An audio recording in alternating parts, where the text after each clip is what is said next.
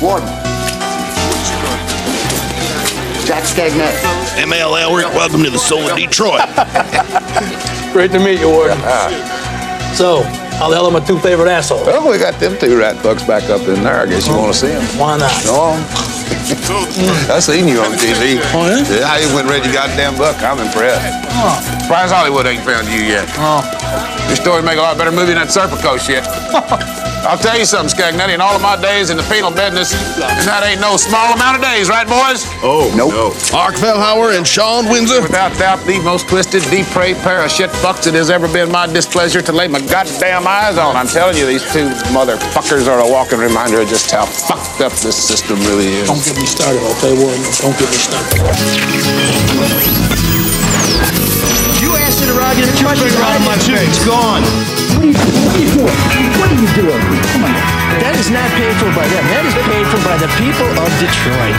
You might be qualified, ML. I'm not qualified for this job. Let me tell you something. You want to go right now? Okay? You want to go right now, You know, it occurs to me that we might have wanted to put an explicit language warning at the top of the show, but that's what happens when you honor one of our own. Tom Sizemore, as predicted by Sean Windsor, is not with us. From our last episode to our current episode, he passed away after suffering a uh, a uh, an aneurysm, a brain aneurysm, right? Way to And- kill him, Sean. Good job. Yeah. I predicted it. Yeah. Who's next? I was just reading what others were predicted. They, they come in threes, right? Predicting So who, who's know, the next who, two? who know a lot more than I do. It's nice of you not to take a victory lab over his death. No, I wouldn't do that. I'll leave that to the Michigan fans. Yeah, Sean's uh, Sean's gracious. What? Michigan fans hate Tom Sizemore because he went to Wayne State. No, they take victory laps over people's deaths. No, that I, I, I said that before. I thought you would say that. Oh no, I I wasn't aware of Michigan fans being anything other than gracious, and maybe a little. It's soft because in well, tunnels. I will mention it later, but you had a very uh, controversial column for some people. oh, Sean went, and Sean is uh, a subject of one of our uh, our items of feedback this week. So a lot of lot of Sean Windsor here. We weren't expecting him. We got our calendars mixed up and thought we were going to get away with it, and then he walks right in on time. And it's like Sean's kind of conspiring. against Oh, you thought I was going to call in from uh, a parking lot somewhere? Yeah, we weren't sure. We weren't sure. Or detention Okay. center, something like that. You know, eight eight eight It's nice to see your Guantanamo, something like that. sunshiny face. So Sean's here. Mark Fellhauer's here as well, and we're joined by another Sean, Sean Mann, the CEO of Detroit City Football Club, to talk about the upcoming season. And when I say the upcoming season, we're recording on Tuesday. They kick off on Friday, and they'll be back in our in our fair uh, borough uh, within about two weeks. So Sean's going to tell us what's been going on with the football club, what's we can look forward to this week, and how you can get tickets to the not only the home opener, but they have a shop in Capitol Park if you want to check out some of their great swag. And then there's a lot of cool stuff going on at the Detroit City Fieldhouse from volleyball, which I've been playing, to uh, indoor soccer, to you name it. So we're going to catch up with Sean as we do every year. As the uh, as Le Rouge try and get ready to kick off another successful season. The show is always brought to you by David Hall and Luke Nowacki of Pinnacle Wealth Strategies. And a sponsor is back. We're great, great uh, full to the Cadieux Cafe for supporting the show again. If you want to come out and catch me at the Cadieux Cafe, we're planning a special St. Patrick's Day event. Now, I think I'll be there from 3 to 5, and we'll have some special guests, and we'll do some of the stuff that you're used to seeing on the show live and in person right in front of you. But they open at 11 a.m. on St. Patrick's Day. That's a special early opening for the great event. They're going to have bangers and mash, Guinness Irish stew, corned beef and cabbage, Guinness on tap, of course, and live music throughout the day and the night. So we'll tell you a little bit more about how you can find out about what's going on at the Cadieux Cafe every day and on St. Patrick's Day after we catch up with Sean Mann. Sean, thanks for thanks for coming in. Thanks for having me back on. So is this season 10 or 11 for the football team? Uh, we started in 2012. I think this is our 12th campaign. 12th season. Yeah. Okay. Yeah. And How now you- surprised are you by that?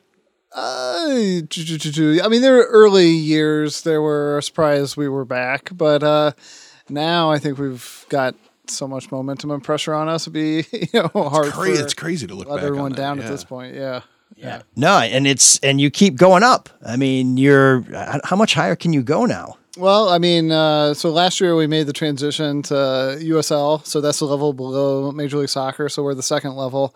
Uh, so intuitively, yeah. I mean, I guess MLS is the only place to go higher uh, in American soccer. Uh, not that we have. And I, I thought I, that. I Yeah. thought I saw that the buy-in for a team now is 500 million. So you guys will be there next year, right? Yeah, I mean, we haven't had that conversation with Garber, but that's my understanding that that's what they're uh, asking for these days. Yeah. Damn, unbelievable. And of course, you can't. We've talked about this ad nauseum. You can't earn your way to the top championship. No, it like is funny- Every other league in every other country. You know, I just got email notification that the Athletic just hired a beat writer to cover Wrexham. You know, a fifth division team in Wales, uh, and Yeah, but, uh, but, but it's owned by Hollywood, right? Yeah, exactly. The most exciting story in American soccer is a fifth division team in Wales. Uh, So true. So you would think the powers that be in American soccer would pick up on uh, you know tapping into that excitement and drama. It's either Wrexham or a fake soccer team, like right, uh, exactly. Ted Yeah. Lasso. Yeah. So, uh, but- Richmond. but, but no, we do not have that set up here in the U.S. So, uh, short of uh, writing big checks, you're you are you are where you are. Yep.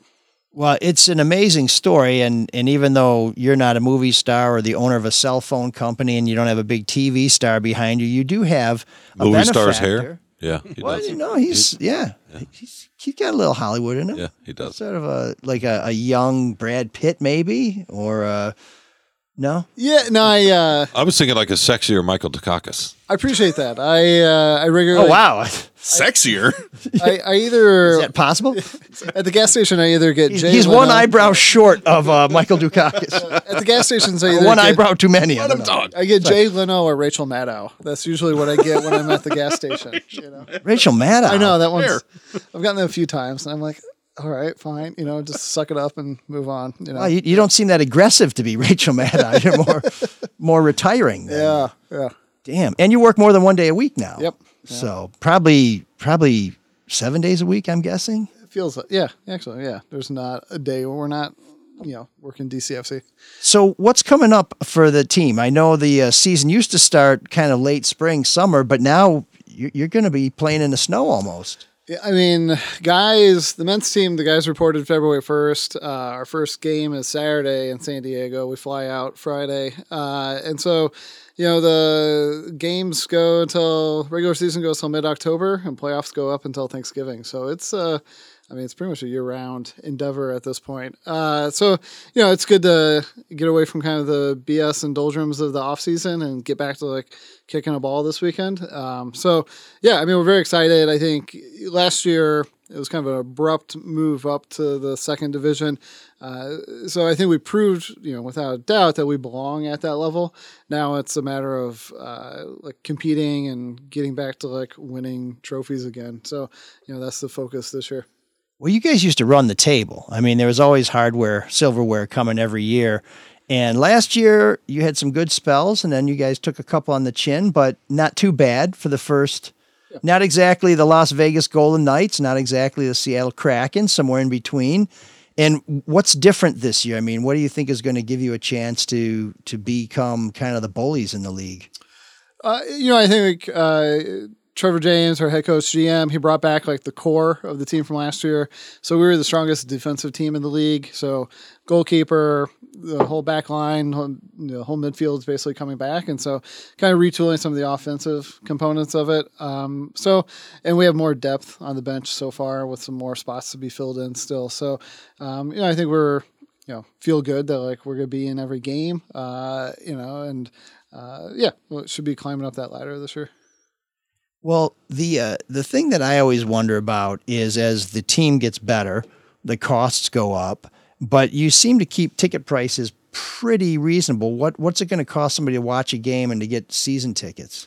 Uh, season tickets start at $185, uh, and we have a youth ticket that's cheaper. But $185, uh, and that includes men's and women's games, so that's 23 games you get a ticket to. Um, and yeah, and single game tickets are 15 to 20 bucks. Um, and you know, we've had to right size season tickets admittedly this year, so tickets single game all went up like 30 40%. That being said, we still this should be if we aren't there yet we'll be there very soon like the most season tickets we've ever sold uh, so you know people i think our, our core fan base understands that like for us to be competitive like our season our ticket prices have to be somewhat in line with the other teams in the league It's an event. It's a fun event to go to. But did you see a bump changing leagues? I mean, do do the casual fans do they care about that? Is it like, oh wow, now we're playing a San Antonio or a bigger name city as opposed to just a local regional? Yeah, like I think one of the biggest things last year is like I think we've gotten more consistent media coverage. Um, and you know, with the beat writer, with the news, that certainly helps. ESPN Plus because yep. I've seen you guys on ESPN Plus. Yeah, I mean, uh, between our games being on TV twenty, then simulcast on ESPN Plus, like you know, we're we're doing it's all proprietary, but like we're doing really good TV numbers. We're tops in our league. Uh, with MLS moving to Apple Plus, like Your, in, top, your tops in the in our league in terms of viewership. Yeah. What are, Um, what are some of the other big markets? I mean, um, you got San Antonio, Tampa Bay, San Diego, Indianapolis. Like, you know, we're playing all real teams in real cities. Um, Yeah, cities that are twice as big as I think San Antonio is well what I over a million That- people. That's great. Yeah, sure. Yeah, I mean, um, right. Like we're yeah up there in terms of market, and uh, um, eh, so yeah, I mean, like you know, we're we're definitely the most watched American team outside of MLS, and no one really knows what MLS numbers are now because they're uh, on Apple Plus. Yeah. Uh, so eh, that's been great. I mean, four of our ten largest crowds ever were this past year. We had our first ever sellout prior to a, a game taking place. We were on. We had the first ever non MLS game on ESPN proper uh, last year. So uh, being at this level certainly helped with exposure, and and that has driven I think more people to the stands. Us being an MLS team last year, which I think was around the time I came last Yeah, was year. that Columbus Crew? yeah, we knocked off Columbus Crew, and You got Zardes traded right after it. yeah, right, exactly. Uh, you know, I mean, it's funny. Like, I think that certainly helped raise our profile, and you can see some of our social media metrics. That was like obviously the biggest bump we've ever got was like in the 24 hours after that game. So, um, you know, I think that's all helped uh, us just. It feels bigger. From where I sit, it just feels, you know, like a real. Not say I don't want to say real because that kind of demeans what you were doing, but a legit professional team Yeah, I, it, it is. I mean, because you can see them on TV. Right, I mean, that's the yeah. measure of almost every professional team. Right. You know, it's, it's funny. I was joking. Like my brother-in-law saw our game on ESPN, and he was like, "Oh wow, this is like a real thing." And I was like, "Well, no shit. We've been at this for like a decade now." You know? Well, when you when you got your brother-in-law's attention, that's the real sign of success. Forget about all the other shit. Right. It shows how much TV runs sports. Yep. It really does. Live view, and, and and in a sense, sports is starting to run TV and streaming. You know, Well, that's a yeah, it's an interesting landscape, uh, and actually MLS is kind of at the forefront of it with their deal that they did with Apple Plus or Apple, you know, TV, and I think everyone's kind of waiting to see what comes of that. Um, but it's um, yeah, no, it's an exciting time for us, uh, and uh, yeah, we're back at Keyworth in two weeks. So, what's the capacity at Keyworth now? Seven thousand two hundred and thirty-one. Can you fit anybody else in there? No. No, that's. Pa- uh, are you getting to a point where you're thinking we may have outgrown Keyworth? Yeah, I mean, um, uh, yeah, I mean, I think there's limitations. Keyworth, Uh, the romantic in me loves Keyworth. I think it's a very special place, like with the train tracks and the neighborhood and just the atmosphere. Uh, and it's funny. This time a year ago, as we were preparing, you know, the league gave us we had a literally 400 item punch list to get the stadium ready to like their specifications, U.S. soccer specifications, and Visitor locker rooms, stuff like that. Yeah. we had to build out a new shower for an additional shower for referees with 48 hours notice. Like it was just crazy, like what we were doing. And Referees, how about a hose and a sponge, right? I mean, yeah, don't get started on the refs. but uh, no, so like um, uh, this time a year ago, our league and U.S. Soccer hated Keyworth, um, and it's the only professionally sanctioned soccer stadium in America that's open to the public. So like right now, you could go up there and you can just play on the field, and that's the only stadium American professional soccer that you can do that in. Uh, and they hate it, and like you know, there's pressure on us to get into a new venue. I think attitudes have changed because they've seen how it looks on TV, the atmosphere, and like a better understanding of it. Um, but that being said, like you know, financially, yeah, I think we are going to hit a plateau of like what we can do in there, and you know, questions of like how you know our long term stability, like you know, does Keyworth enable us to continue growing or even you know be sustainable? So, um, you know, that being said you know, we don't have any stadium plans, and you know, even if we did, we're going to be there for another four or five years. You know, it's just that's how long it takes to do a project like that. okay, because How, I how much bigger though? If I mean, what's the ballpark if you were going to move? So I think one of the things, um, you know you saw with MLS Detroit is they did the math, and uh, you know you can talk to any of the bean counters in this town. Like um, I think you have a hard time justifying a twenty thousand seat venue in this town. Uh, it's only used for seventeen games, and you know half dozen or so more concerts.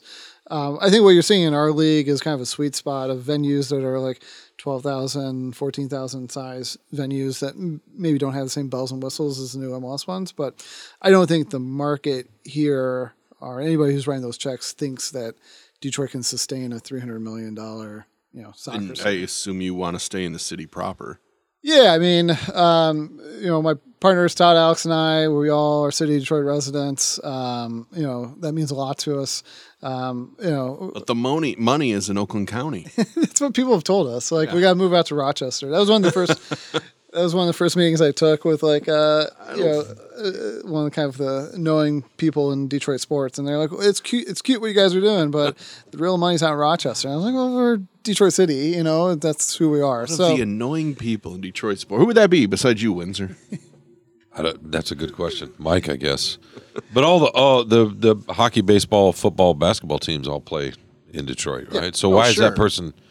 I mean, yeah, that that was how people thought back in the seventies and eighties when the white flight was at its peak, probably, right? I think we've always gone up. I think the since we launched, the attitudes have changed where um, the sport is seen now more as young professionals, Gen Z, whatever, and it's less the orange slices and soccer moms and you know suburban fields. And uh, I think that era has changed. So like, but it's just core to who we are. That like it would have to be you know in Detroit, Hamtramck. Yeah. Well, it's uh, you know I think about all the great ballparks there are, but I would still much rather go see a game at Wrigley Field before they started doing what they've been doing to it. Uh, Comerica Park is great, but I'd rather go to Tiger Stadium. I see the pictures of Ebbets Field and all these other great ballparks. I think, how cool would it be to go see a game there? And I think what Keyworth offers, while there are some some limitations, just based, you know, it's a 80 year old stadium built just before World War II. That that that kind of that kind of caps you on some things, but if I'm going to follow a team through the league, that's a unique, distinctive place. I mean, that's a place where when you walk up to it, it's like walking through a neighborhood, and all of a sudden there's a stadium there, and it, it doesn't rise from the ground, you know, like some colossus, but it's a very intimate place. And it's uh, the interaction with the fans and the fact that it doesn't have all those bells and whistles that means hot dogs are ten dollars instead of three fifty or whatever they are, you know. And where else can you get pierogi, you know, during a game? It, there is a lot of charm there that I think sets you guys apart from what I'm sure are some some pretty slick venues. Yeah, I think um, if we were ever to leave Keyworth, there's a very high bar of you know what we have now in terms of how special it is, you know, and how you match that. And you know, I think when we get back to like why do you care about sports, and we ask ourselves that questions like why would you care? You know, part of that aspect is you know we're never going to have the top players on the field, and frankly, like MLS can never say that as well, right? Like No, they're know, a senior- Until they're on their way down, right? Yeah, that's when they're they a get senior league Beckham. That's when they Right. get messy That's when they get whatever. Right. Frankly, we're in such a connected world that, like, you know, people are four times as likely to watch a European soccer match on a Saturday morning than an MLS match later that night, right? And that's just the nature of Guilty. where we're at, right? And so, like, why do you care? Why do you come out? And it's because it's a memorable experience, right? You know, and it's I think that's what we offer is like it is going to be an experience that you're going to talk about Monday at the water cooler if you go into the office, right? You know, it's um it's something special, and that's you know what we value and. Um, and Keyworth lends itself to that, you know, walking Oh. through the neighborhood and, you know, and I mean, that's how I found Keyworth. Uh, I'm not to Christopher Columbus, a stadium that's 80 years old, right? But like, you know, I get my hair cut a few blocks away, and one night I'm, you know, I'm walking out and I look on the porch. I'm like, what are those light towers? Why are they in the middle of this neighborhood? And I wander over there, and there's this stadium, you know, that's right there. So and, and now the Negro League field is being developed on the other side. So that's that's a very special and historic place. But I have friends all the time say, "Hey, are you are you going to DCFC this weekend or even during the week?" And uh, you know, I, I'm part of a season ticket club for the Red Wings, a season ticket club for the Tigers, and nobody ever. Well, rarely do people say, "Hey, are you going to the ball game? Are you going? Are you going to the, the rink?" Because they're massive places. You're not going to run into anybody there. But if you're going to Keyworth, even though 7250 is not an insignificant capacity, you're going to run into somebody. You know, you're going to be in line for a beer. You're going to go get something to eat at halftime. Maybe you're going to take a look at some of the merch, or just just cycling in there, or going to Bumbo's afterwards, or any one of the bars, wicking the jar, wherever. You're gonna you're gonna bump into somebody. If they're going, you will see them there. Yeah, it, it does. It definitely has a. I want to say small town, but like community vibes to it, right? It's the community, and like, you know, I find it funny that like Wrexham is like taken off like it has, and I was so like, similar to that yeah, in a I mean, lot of ways. Well, and the, uh, ML was at our uh, kickoff party a couple weeks ago, right? And like, I think this offseason, the most powerful thing to me is that the nexus, like the start of the the team, was I started a neighborhood soccer league, you know, that you're familiar with, um, and we're now at a point like 12 years later where those guys that we were drinking, guys and gals that we were drinking with back in the day at the Lager House and playing soccer with at Fort Wayne, like they now have kids who are playing in our youth system, and like their family like revolves around being at the field house, and they come to the games on Saturday, and it's like it, it's just very. Um, you know, yeah, it's it's becoming multi generational, and like that's you know at its core, and that's very exciting for us. Where's like- your documentary? Why don't you do? Why don't you do a, a season in the life? Yeah, what's Alex doing? And, and, and I Is he busy running a team or something? We've been approached over the years, and they're, the pitches have been so comical that someday we'll put them in a book. You know, Really? but like, yeah, like I, I mean, I think we're totally open to it. It's just uh, it's never been a good like angle that they want to take. You know, so yeah, It's it's just interesting because look at um, like F one. F one has exploded in popularity because of the Netflix documentary. So much so that now golf is like, oh, we, we need to have a behind the scenes documentary. It's just, and like you mentioned, Wrexham is just an amazing way to grow, you know, grow a team or grow a brand. But then again, you're right. If if they want to take a a laughing version of it, but there's so many characters involved with the team and the sub Northern Guard and the supporters that be entertaining as hell. yeah. what there's a lot what happened to the Jorts Cannon guy? That's what I want to That- know. that's part of it, right? I think I, I, I don't know. if I- uh, The Jorts, it's, that's a great story. That's like a documentary story. Like so, just goofing around, and effing around when we started this up. Buddy Ted, who played in the neighborhood league, who now owns Cass, uh, Yeah, Cass Quarter, Cass yeah. Everybody hates us. Yeah, right. And he wears With jean- good reason. He wears jean shorts, and he now owns Metropolis Bikes down in Corktown. And uh, and we were trying to think of something fun, stupid that hadn't been done before. So he invented a spud gun that shot jean shorts into the crowd, right? And that became kind of a thing. And but his business took off, and life happens, and so and the, it kept breaking. And so we had our tenth. Uh, this last year is our tenth anniversary, and so um, you know Ted's like, I can get it fixed. I can come back for one game, and it happened to be like 10 years a day. And it was like a women's game that was 10 years a day from the first men's game. And it was a Wednesday night or Thursday night. So the crowd wasn't like great, you know, not by today's standards. Um, but we had a ball boy, and some of our ball boys in their 30s. And uh, one of our ball boys reached out and he was just like, Hey, I saw Ted's coming back. Do you mind if I join him? I was like, Well, sure, go ahead. Yeah. And so he comes and he's like, um, you know, he comes to Ted and he's just like, Hey, I got a pair of jean shorts. Do you mind? Shooting these off. And and Ted's like yeah sure. Okay I guess. So you know they go around and we play Forever in Blue Jeans by Neil Diamond. And you know at the end of it you know, our the the ball boy man uh, you know says hey Ted that meant a lot to me. I really appreciate it. Those jean shorts were my dad's jean shorts. And he passed away back in December. And Ted's like oh I'm, you know I'm so sorry. And and he's like you know my dad got those jean shorts from you back at Cass Tech in 2012, and he wore them to every game, and it was always just kind of our thing, you know. And like, and it was just like, and you know, I just want to put them back in the ecosystem and pass them on to some other family, you know. And I was like, for me, that was like one of the highlights. cool story. Yeah, it was one of the highlights of our 10th anniversary. Is like, you know, that like things carry on and how it becomes ingrained in like you know people's lives and like you know how it's just keeps growing and growing, but like it's still very, you know, intimate. And it, am I mistaken, or did I see the Jorts cannon on the wall at the uh, at the field house up in the restaurant? Yeah, it's it's been retired in Okay. the growing museum of artifacts. Yeah. Yeah, no, I saw it. I almost wanted to. I almost wanted to bow down. I mean, because that was one of the signature things where, Yeah. like, who the hell is throwing some raggedy ass jeans up into the crowd? And I hope I don't get hit in the face by the zipper. But I mean, it's a pretty cool thing. Well, I mean, you know, just Trussell, we're always committed to like doing stupid stuff. And so, like, while Gene Schwartz might retire, I just went up to like Macomb County and bought like a trailer for like 500 bucks off Craigslist from like some guy in some elementary school parking lot yesterday because we're going to build a float that like we'll have at the parade in St. Patrick's Day this Sunday. Oh, you will? Yeah, yeah. And I just bought some eBay mannequins that may or may not break in the middle of it. I don't know. Like, That's we're, fun. yeah, we're just going to. I actually will be judging the floats at the St. Patrick's Oh, Day there you parade this this Sunday, so uh, I will be I'll be watching out for that one. I'm kind of stuck on this whole the guy who told you to go to Rochester. Who uh, you don't have to say who it is, but there's you have an interesting history with the other sports teams in the city. Do you want or would you need any kind of assistance from any team, and in what shape would you want or need it?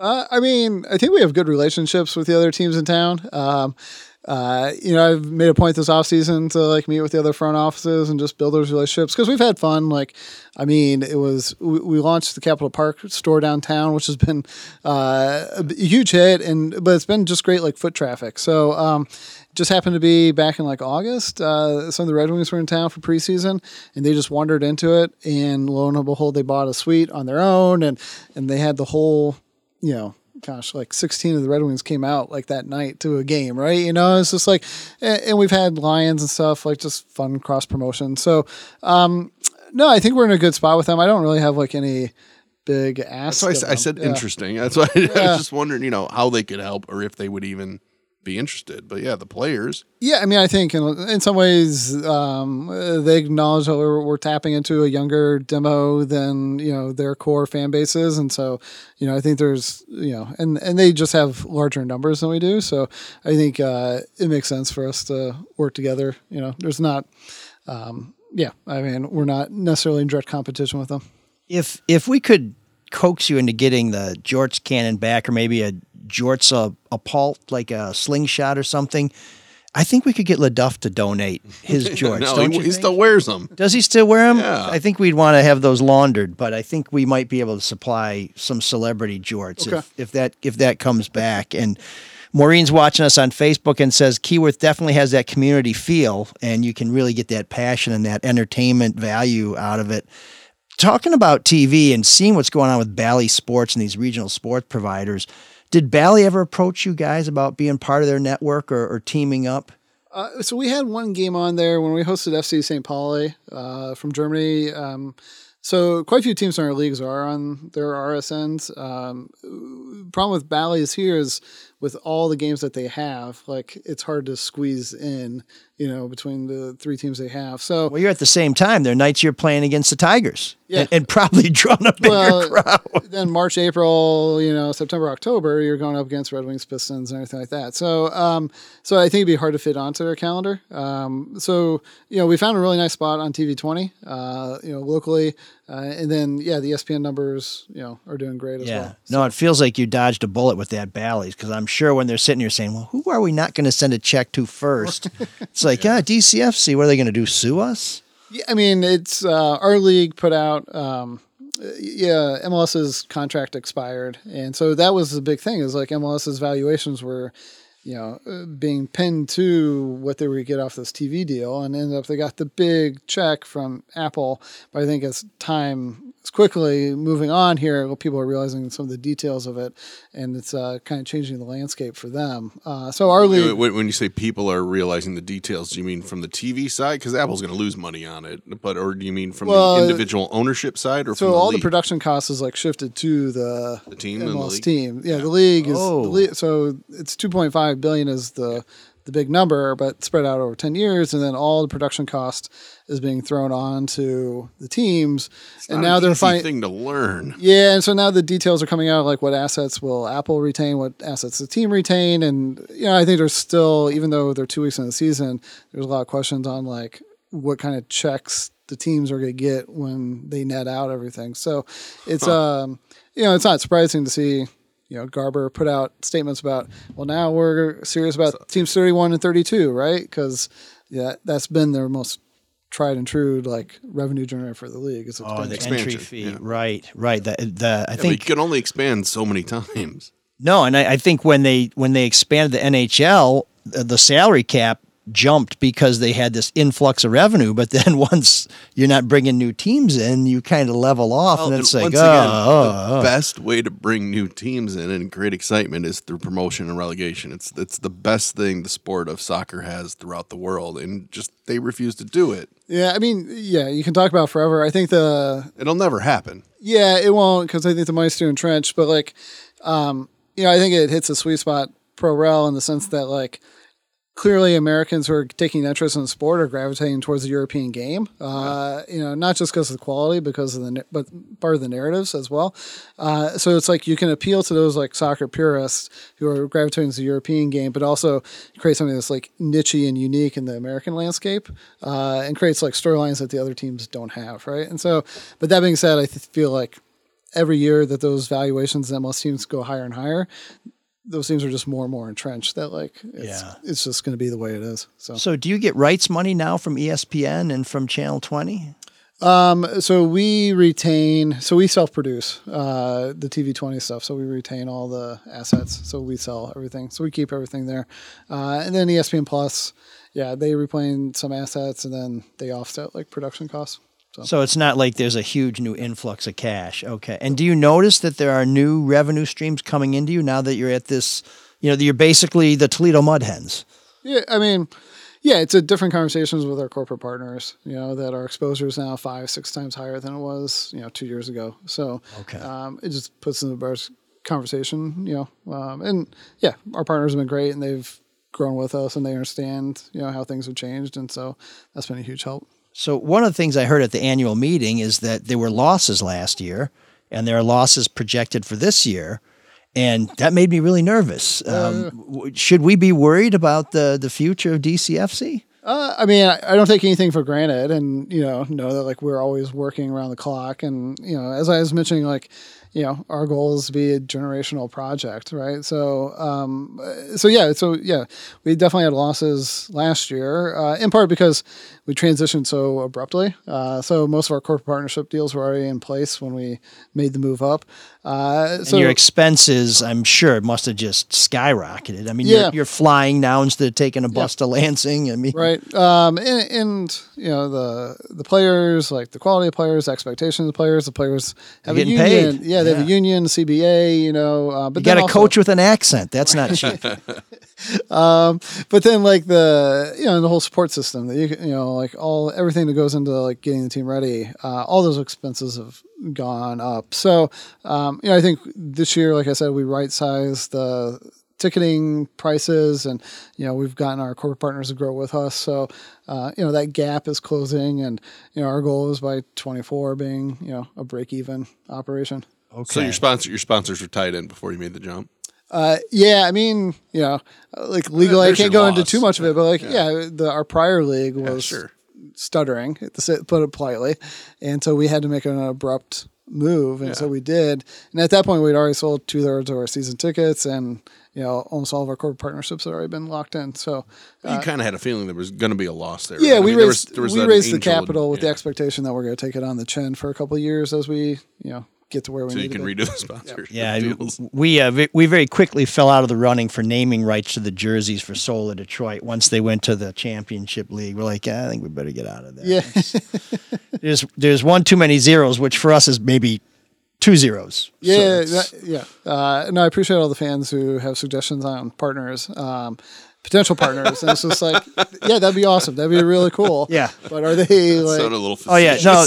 Those are the same people who call into sports radio and say, "Why don't we trade the long snapper for Tom Brady, but not Tom Brady now? We'll go back in time and we'll get him when he was 30." So yeah, we're working on that. We got a team around the clock on that one. So uh, not to be stuck on the whole MLS uh, USL, but here I here I go. Um, battle. They play for a cup, right? I mean, isn't there a, a cup that um, the country has? Yeah, uh, so it goes back to like 1914. Uh, it's called the U.S. Open Cup, and it's uh, It's open to everybody. open to everybody. Uh, so there's a qualifiers for the top amateur teams, but then every professional team's automatically entered into it.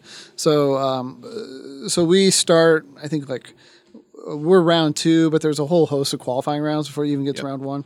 So we're round two, um, and then the MLS teams join the following round. So What's the best a non MLS team has done?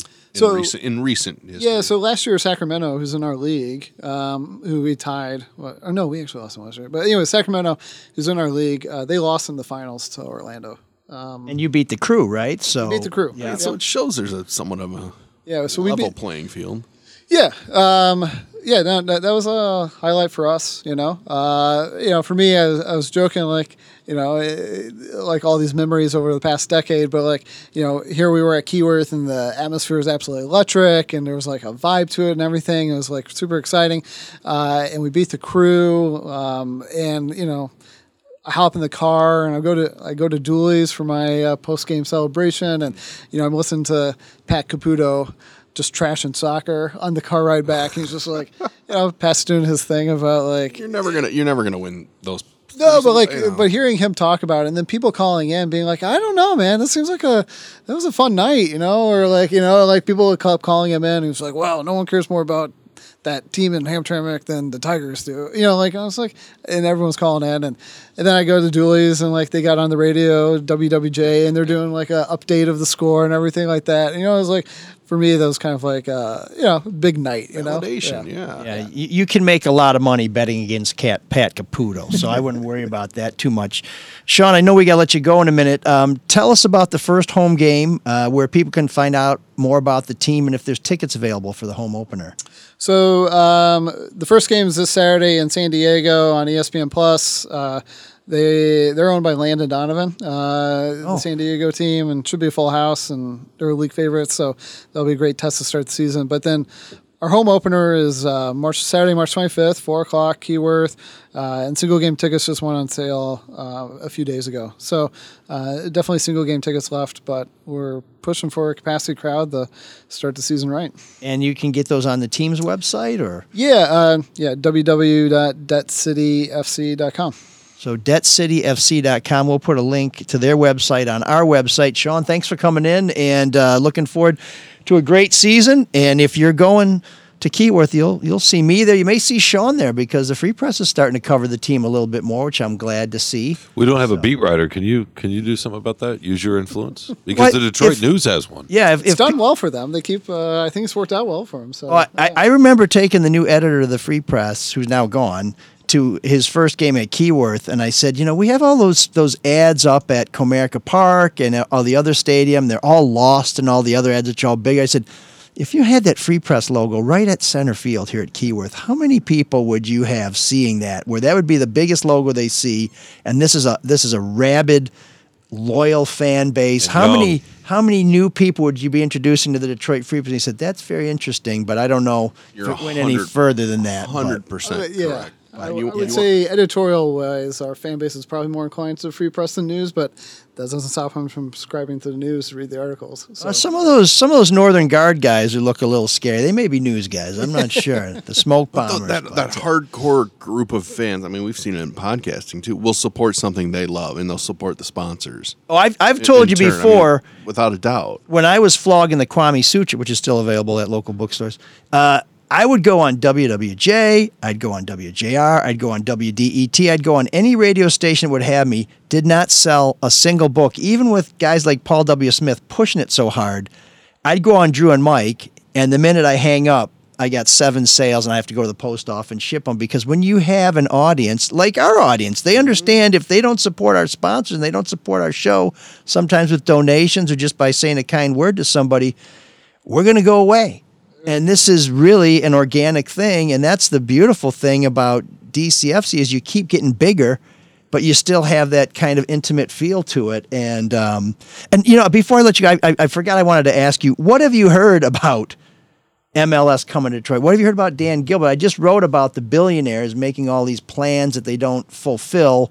The 23,000 seat stadium at the failed jail site, then at Ford Field, and then the next thing we know, Scam. we get passed over by MLS. Then Gilbert's trying to buy Chelsea. Is anybody still trying to? I mean, what are you hearing in the grapevine? I mean, I think Detroit's always going to be on the short list, and uh, it's going to be like one that like the league will always kind of stoke the flames on. Um, but you know, I think the reality is like MLS does not excel in northern cities where they're going up against entrenched the the four major sports and college teams. You know, some of the weakest markets for the league are like Chicago, Philadelphia's doing better, but like Boston. Um, that's not the league's strong suit. It's more the Sun Belt uh, with younger populations, and uh, so I think there's healthy skepticism in this community about building the three hundred million dollar stadium, and that's where Gilbert and Gores were. They that's why they pivoted to Ford Field, uh, and I don't think anything's changed in that sentiment, you know, in, in, this town. So, you know, I think we'll always be brought up because we're a top 15 media market, but it's, um, you know, what I would have said five years ago, it's inevitable. I wouldn't say that today. Yeah, because it seemed like the billionaires were trying to kick in the door with MLS, but now if I hear Detroit mentioned, it's MLS sort of saying we want to go here and here, and then of course there's so and so and so and so and Detroit. But I, I don't get I don't get the sense that Gilbert and Gores or any of the deep pockets are interested in running a soccer team in Detroit anymore. Yeah, I mean that's. Would you? Would you want to go up against? Against, I'm serious. I mean, wanna, um, I wouldn't want to go up against what you guys have built. And if you look at the roster of like local guys who have the resources to do it, you know, frankly, they all have their team already. You know, Ishbia just Yeah, got the Suns, yeah. right? So it's like, you know, who's got to be in their bonnet to own a major league team uh, and make that type of investment? And you know, I don't know who that is. Um, so, um, you know, we'll just focus on what we're doing and keep growing it, and you know, I guess be the biggest team outside of MLS. Okay, Sean Mann, CEO of DCFC. They're coming back to town March 25th, is it, at Keyworth? So get your tickets and watch them this Saturday playing uh, in San Diego at uh, what time is that game? 10 o'clock Eastern. 10 o'clock Eastern on ESPN Plus. Okay, so you can see Le Rouge on TV Wait, this wait, weekend. 10, 10 o'clock Eastern, so that's a 7 a.m. local start. Classic ro- uh, West Coast uh, swing, right? Yeah. Oh, oh 10, 10 a.m. Uh, yeah, I guess I was thinking 10 p.m. So No, yeah, 10 p.m. no. Sorry, Oh, no, you 10 p.m. I thought you yeah. said 10 a.m. No, Okay. 10 p.m. Eastern. 10 p.m. Okay, yeah. So it's just like watching football, Okay, the last normal. game of the Yeah. last game of the uh, college football day. So it should be great. So, uh, oh, and and you know what? Uh, Mad Cat Peel says that fee-free tickets are available at the DCFC Capitol Park store. If you want to save the vig.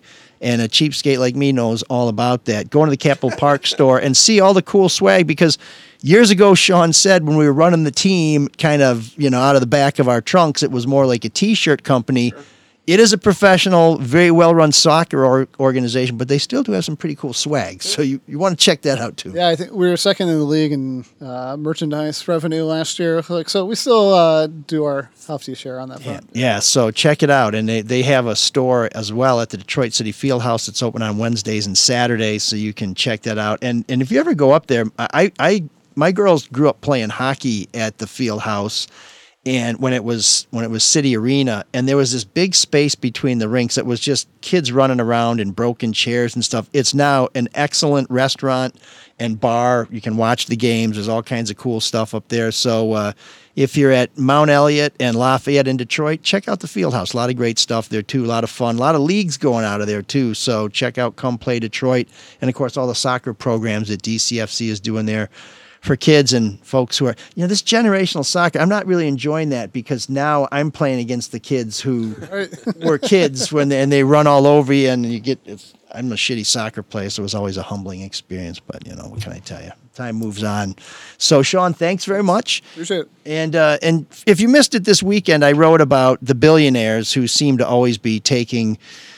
Well, they- they're always asking us for stuff. They're asking for hundreds of millions of dollars in tax breaks. Uh, this week or next week, the Ilitch organization, Olympia Development, and their partners, related companies, are hoping that the Detroit City Council will approve an $800 million incentive package for them to build another $1.5 billion worth of their District Detroit vision.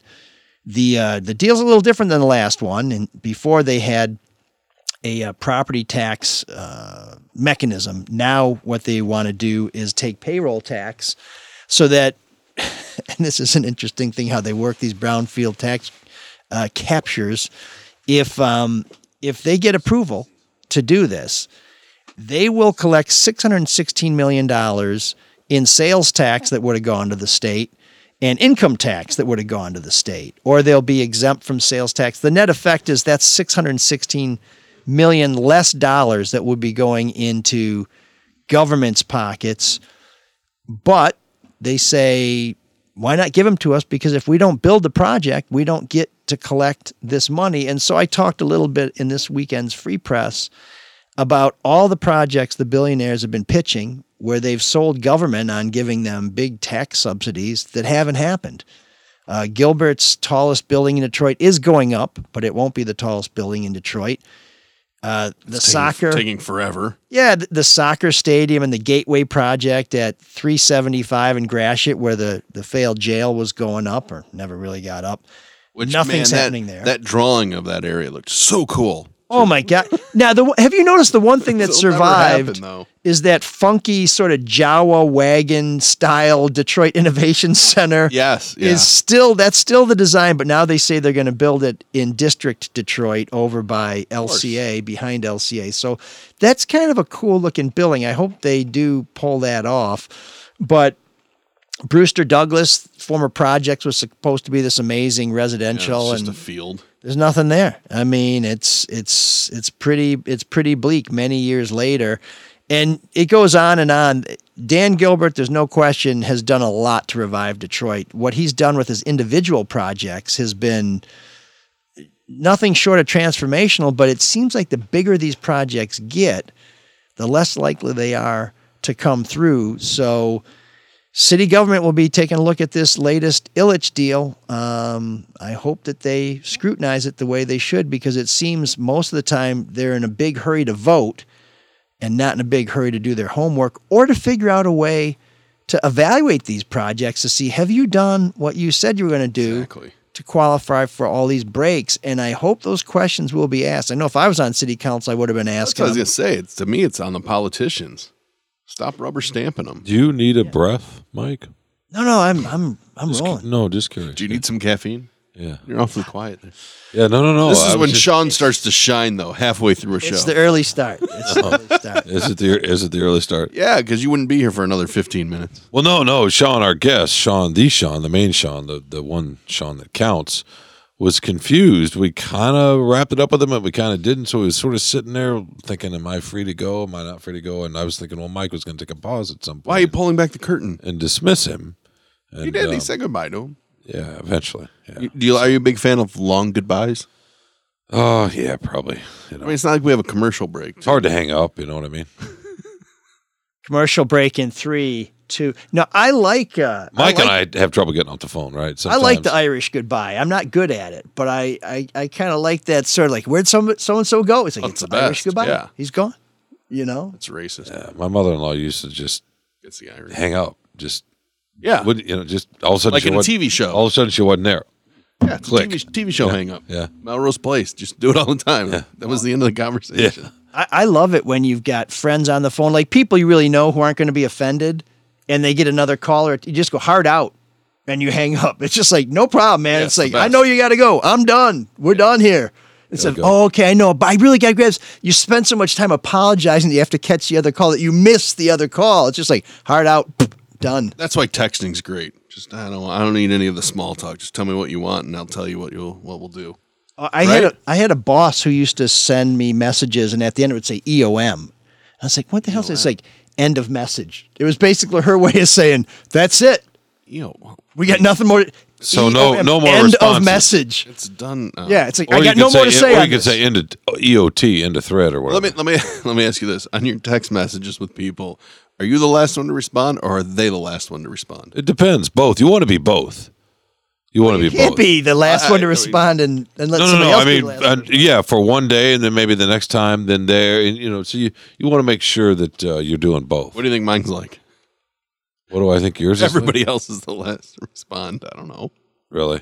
I'm a terrible communicator. I guess that's not shocking. Well, no, it's just like okay, I got it. Why do I have to say, I got it? E EOM. You know what's interesting? I, I remember when call waiting, which is a long time ago, kind of came in, and it forced you to, you know, people get their feelings hurt or whatever. It forced you to prioritize. Well, wait, you're going to take their call? You're fucking talking to me. Exactly. And that's I mean, There's a so whole that- Seinfeld episode over that. Who wins the phone battle? You know, it's like you got bumped. It's like, wait a minute, their their mother died, and you you bumped them for my call. They lost the face off on them. Their mother dying. I Oh, mean, but it's and it's a thing now. Obviously, if you get if you get bumped, you know, two minutes into the call, It better be important. It better be right. Somebody's work or spouse or Yeah, but you never know. child or whatever. But no, you don't. Just pretend there's I someone got to. on I got to take this call. But good friends will tell you often who. Oh, so and so's calling, or so or work's calling, or whatever. of course, they could be lying. My, my least favorite thing is the uh, is Oblivion, where somebody jumps over. The Tom Cruise movie. no, no, when you jump over and you're counting, you're like, I, That's what I was thinking, Sean. I've been here for two minutes. I've been here for three minutes. Are they going to come back? Should I just hang up? Or should I say the Morgan Freeman movie? and there are some people who come back and they're like, "Oh, hey, sorry, man." like, I was waiting for five minutes. You know, what the hell? But there are people When who it's will do that. miscommunicated, if yeah, you're right. Some people exactly. But they don't even think about it. They're just like, yeah, I got to take this call. Ding, ding, ding, ding, ding, ding, ding. Well, you ding. you normally would say I'll call you back, or we'll talk later, or we'll talk later this week or tonight or whatever. There's some communication there, right? I- of I- expectation. No, I know there are people who just leave me hanging, just like, oh, shit, man, I got to finish this call. This joker will be waiting when I get back. His life sucks. I'm like, Time for ML. That's at least a half hour. that's kind of cold. I mean, I know I'm tedious, but at least let me get on with my life. Well, thank you for letting me get Well, on with this podcast. Irony. Yeah.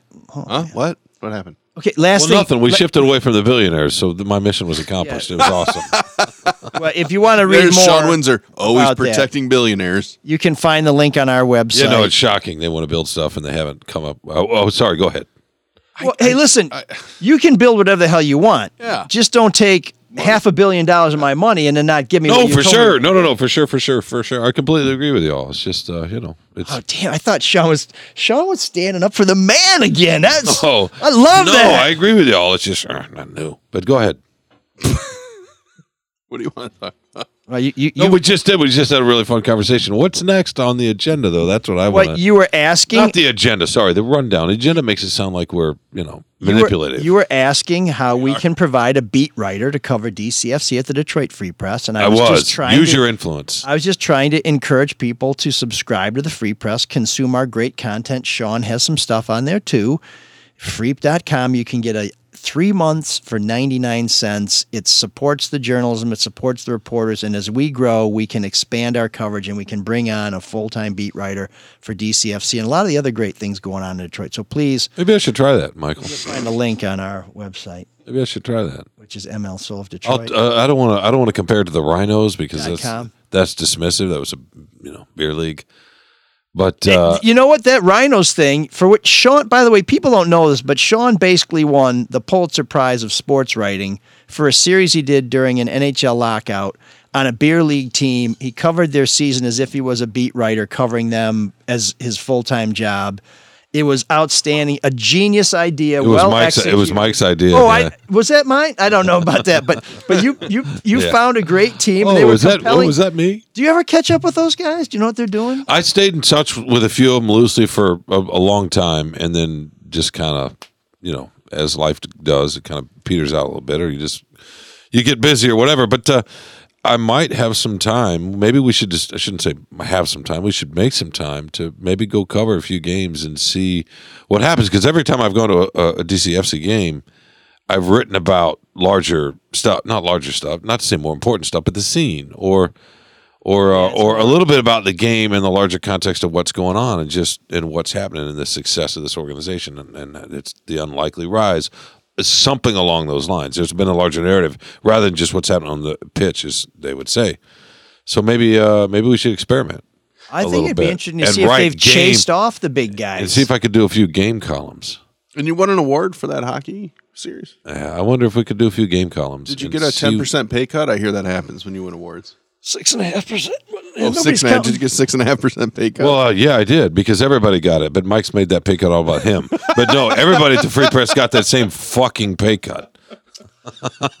yeah, but he thought uh, Pulitzer Prize winners should have been exempt. No, no, I didn't think that at all. I just I don't thought. know. I just made that up. oh, okay. Yeah. In fact, I uh, have no idea what you think. no, I uh, believe me. It started as a thirteen percent pay cut, but uh, Well, then it's a victory. Then you gain ten percent. Or no, what? How much? What did you say? Six? you're, you went to U of M. Come I, on. just, By- I, by didn't, the I have way- a short. I have short term memory. By the way, loss Mark, for I just cer- got a I- certain reason. I just got a text from a colleague, not at the Free Press, but a, a Don't colleague of Gannett, yeah. who is really irritated that the Michigan column that I wrote about Juwan Howard, Michigan's basketball, doesn't didn't have my name in the headline because that's what a, a lot of a lot of opinion pieces at some papers around the country will include the author's last name in the headline. Like to, Monterez. to yeah right to out, like Mitch has in his contract, but to clearly to clearly delineate that that is an opinion piece. So he's saying to me that because he's tied into the Michigan State community, that I'm getting quote tweeted all over the place, and it's they're saying it's part of the blue wall, and people leg- no, but no, but but people legitimately. This is a good question for Mike too. People legitimately think it's the Free Press's opinion and not mine. And my colleague, let's just say his name, Graham Couch, who's a columnist at the Lansing State Journal, Yeah, it's a made up name. say, yeah, think uh, says that um, we're confusing our readers and is contributing to their uh, Michigan State readers anyway, contributing to their idea of a blue wall because they think, you know, if it's just a headline, that's the free press's opinion and not the individual columnist or opinion writer. I just think it's a great that a guy named Couch is covering Michigan State. I mean, how perfect is that? We should get him in here sometime. He's It'd be like having a guy He- named Douche covering he's- Michigan. He's fun and super opinionated, you know. So you That's a French name. like-minded, right? A little bit, but uh, plus he covers your your favorite university. I think it's America's favorite university. Is it? Uh, yeah, I'd love to have Graham in. He's great. Yeah, no, he's really he's fun. Yeah, there's there's a lot of good people covering Michigan State. David Harns does a great job. Jim Comparoni, you got Couch. D- Michigan must have a similar, like, uh, Our guy. How about the Free Presses guy, Chris Solari? it goes without saying. Yeah, he's good. It's the Solari system. Dogged. We're all part of the Solari. We all rotate around Chris Solari. But anyway, d- d- real quickly for y'all, should should newspapers, news organizations put a last name of, I mean, or some other way to make sure that people understand its opi- its opinion. You used to know Absolutely. a columnist because it was a column. Yeah. I mean that that's the way. But, But on that- that but online all- online's changed it, right? So yeah, so there should be some kind of notification. But that's to me that's been the problem with media in general is punditry and columnists get mixed in to reporters. Completely agree. Yeah, and journalists, and so it's it's just this blurring of what's opinion and what's fact, and then it all becomes fake news. Yeah, Exactly. No, Completely agree. People people went to CNN for news, and when Fox really larded their show up with opinion and did really really well, CNN adjusted, MSNBC adjusted, all these other places adjusted. So now you have more analysis and opinion than you have news, and people think that's the media, and they think the same thing happens at the local level. And there's just a level of sophistication that, and it's not a high one, but we we assume that people have that they don't. So when I'm teaching journalism, I would ask my students, what's the difference between a news story, a column, an editorial, and an advertisement? Because I would have people send me emails when I was covering City Hall saying, Hey, I really liked your ad in the free press yesterday. I'm like, shit, I didn't pay for that, man. That was just straight up news. well, I, I people don't understand the difference. No, they don't. We I- make it very, very hard now. They we do. I get respo- responses, emails all the time from people calling what I wrote an article or a story, whatever. And technically, that's true, but it's a column, right? And so, or some people saying just stick to the facts. I'm like, oh yes, I understand, opinion piece. but it's an opinion piece, right? So I have to explain that. I get you know. What gets what gets more clicks, a column or a report? Or Oh, it depends. It depends. It really depends. I mean, A some- news story or, or an opinion piece. both. If it's a news story's really newsy or got something that people, yeah, no, they can do really well for sure. Well, and it's hard to tell now too because of the paywall. So most of our most of our what we think is going to be our high impact stories or columns or whatever are behind the paywall, so only subscribers can access them. So when I wrote that column about going to the Republican State Convention mm-hmm. and stopping at the Nut House, we get we get like a report every over every morning on what did what, and I had like the by far number one read story in the paper. Smoked Albom, killed everybody. I was like, holy shit, that must have been the great. Everybody went crazy for that. Did so great. And then somebody told me the next day, it's like, yeah, they forgot to make it subscriber only. Oh. So you do massive traffic because everybody who wants to read it can read it. So the needle goes through the roof.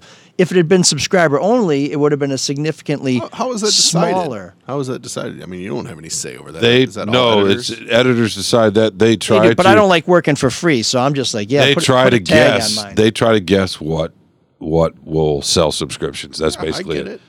It's like it's like a gro- Premium it's- content. Still it's a like how you business. it's how you arrange a grocery store, right? And where you put stuff and putting vegetables at the back or whatever. Or, you know, But A- like any uh, kind of business. Going back to I, my am last writing chocolate covered vegetables. going back to my last question. want So, that shit. if Mitch Albom writes about um, the Michigan State shooting, is that well, that's a bad example because everybody's going to want to read the report. If Mitch Albom writes about um, the Super Bowl winner, are more people likely to read that or read about the Super Bowl? Because anybody can get information about the Super Bowl. Uh, that- so that's a good question because I think our Lions writer Dave Birkett, who's fabulous, has been at Super Bowls for a long time. I don't think he went this year, but there's been a ten year stretch where both of them been at the Super Bowl, and my guess is, um, and I haven't looked at the numbers off the top of my head.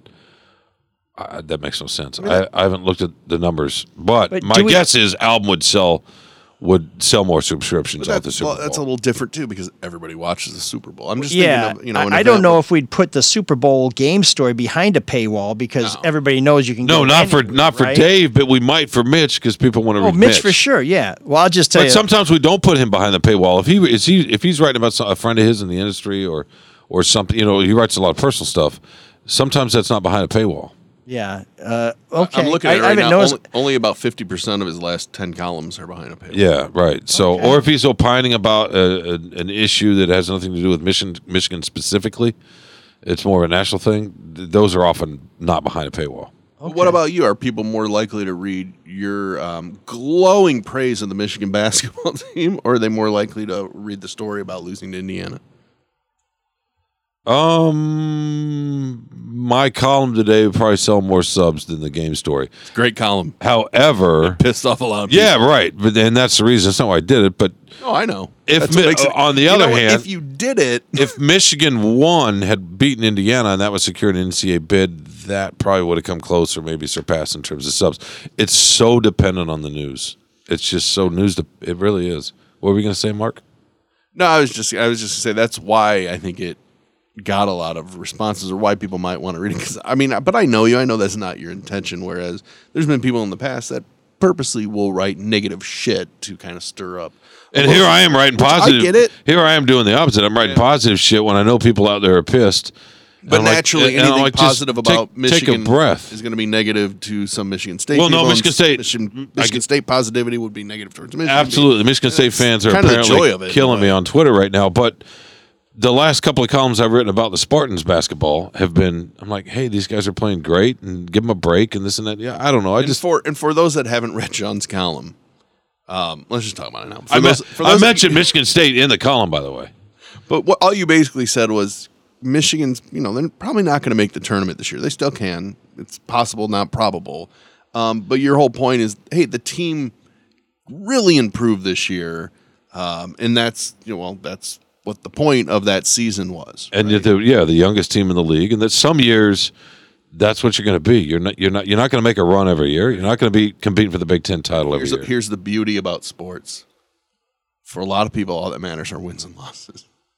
Right? So when you see something like that, people are going to be like, but it, but that can't be every year, or you, Oh, I- or what I would you have, right? I yeah, because you only have one champion every year. Exactly. I understand. You got to have something else. I get that, but I I I don't know. It's it's really look. I love the team. It's my school. I follow them like crazy. I know exactly what you're saying, but I totally understand why someone would go, yeah, they f- they fucking uh, Howard's on the hot seat. No, everybody's every, everybody's upset with me today for this because Michigan State fans thinks think I'm just you know giving Howard a pass or sucking up to him or whatever, and it's a part of the blue wall. Michigan fans, especially who are not happy with Howard, think that I'm sucking up. to So yeah, everybody's mad today. It's one of those days. Good column. You got to get an emotional reaction out of people, right? Well, and what's interesting about this column to me is in the process, and it's a good reminder. Is I wrote the column, and I the the original lead was a couple of paragraphs down. I thought, you know what, the heck with this. I'm just going to say it. And so I started off, no, Juwan Howard's not in the hot seat. I can't believe we're having this conversation, but this is how short memories and long expectations are, et cetera, et cetera. And then I went into the column I'd just written, and I think that top is what's really probably getting people.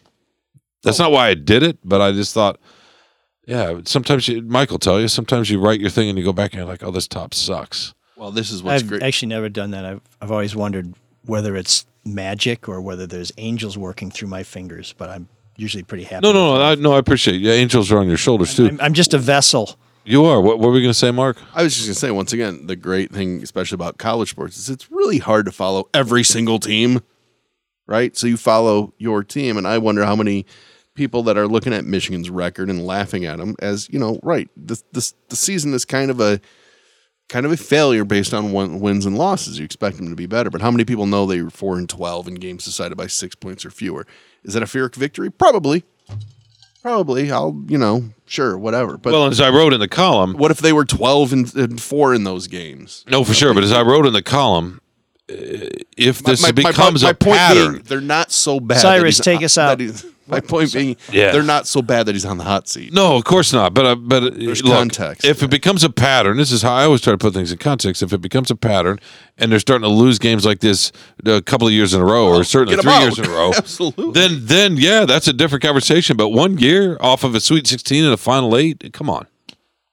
Well, how much is this is is a factor of the Big Ten being really good? I think right now there's only two teams in the top 25 from the Big Ten, which is inconceivable. It's a but down year for I don't think the Big Ten's really good. It's just really it, there's a lot of parity. you have Rutgers beating people up. I mean, it seems like even the bottom of the league is- was is in second good. place, right? Yeah, no, I think Northwestern's the other ranked team uh, because I think Yeah. well maybe Indiana's still hanging on, but you got Purdue, Northwestern, Indiana, and then Maryland floats up and you know I mean no, it's just- lots of it's parity. insane. But yeah, we don't want to break the Big Ten conference down here. It's but all yeah. po- no, but I, I mean they were a Oh, power, sorry. they were a powerhouse. trying to take an interest in your work, honey.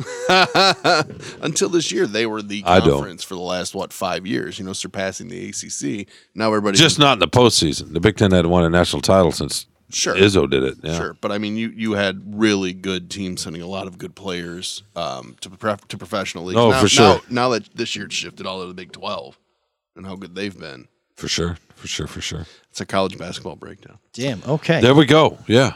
Well, be, before we uh, before we do analyze all the the is it 14 teams in the Big Ten now? Oh my About- God. Yeah. I think go to like 16. I can't. remember. 22. Oh, we need to get to sponsors. Well, we, we wanted to say a little bit about Luke Nowacki and David Hall, who not only make the show possible, but make it possible for you to make some smart planning for your future finances and to get some money right away. Uh, Mark, what do we what, what can we tell people about these fine gentlemen? Well, let's, let's start with Hall. Um, they do have, you said smart, they have a buy smart program because housing inventory is on the rise. You can get ahead of the competition before, you know, spring breaks and then uh, summer, you know, when people, that's when people really start buying houses and moving around. Um, so right now it's easier than ever to get into your new home with Hall Financials. They have an exclusive buy smart program. Can give you up to $2,500 towards your down payment. Get pre-approved in the same day with most credible pre-approval in the industry. Hall Financial's five-star certified pre-approval. Hall Financial can connect you with the top realtor. They have they do have a huge networks of realtors, so which is always a tough thing when you're buying a house. Who do you pick? Because you inevitably pick a friend of a friend and then get mad at them. At least that's been my experience. Uh, whether you're looking to purchase a new home or even refinance the home you're in now, or maybe get cash out of that home because you don't want to move or whatever, uh, you can get called. All you got to do, call Hall Financial first. 866 Call Hall. There it is. 866 Call Hall or chat with them online at callhallfirst.com. and we'll have a link to their website on our website. I've done two deals with David Hall. Fantastic. Uh, if I could find another house to buy, I'd do another deal with them. So we we, we recommend them Oh. With gusto. Start buying houses, you slumlord. prefer to With all that money- as a land baron. But all that money you make line. being a slumlord or a land baron, then uh, make that money earn money for you. Luke Nowacki, he's got a whole team at Pinnacle Wealth Strategies. He loves numbers, he loves making people money, and he can help you plan for all your goals that uh, exist today and where you want to be in the future to become that. Uh, what did you say, land baron? yeah, impresario, land baron, either way. Luke will put you on that path. Call him 248 663 4748. Free consultation just to see what he can do with your money. and you want some expert advice because the stock market's up, it's down, what's going to happen next? Let Luke do the worrying. You just watch the numbers grow. Because when you call Luke, he'll make it all about you, sweetheart. Securities and investment advisory services offered through Royal Alliance Associates Inc. Member FINRA SIPC. Royal Alliance Associates Inc. is separately owned, and other entities and/or marketing names, products, or services referenced here are independent of Royal Alliance Associates Inc. Oh man, the geeks have inherited the earth. Did I do that? What a dork. Does him wanting to play with us again mean that he's turning into a geek, or we're turning into cool guys? I am so pissed off at these MGM gaming ads. And if, if I I hope we're not running any of those commercials. You should know that we run commercials during the show now. Not the not the people who sponsor the show, but we have some inserted commercials.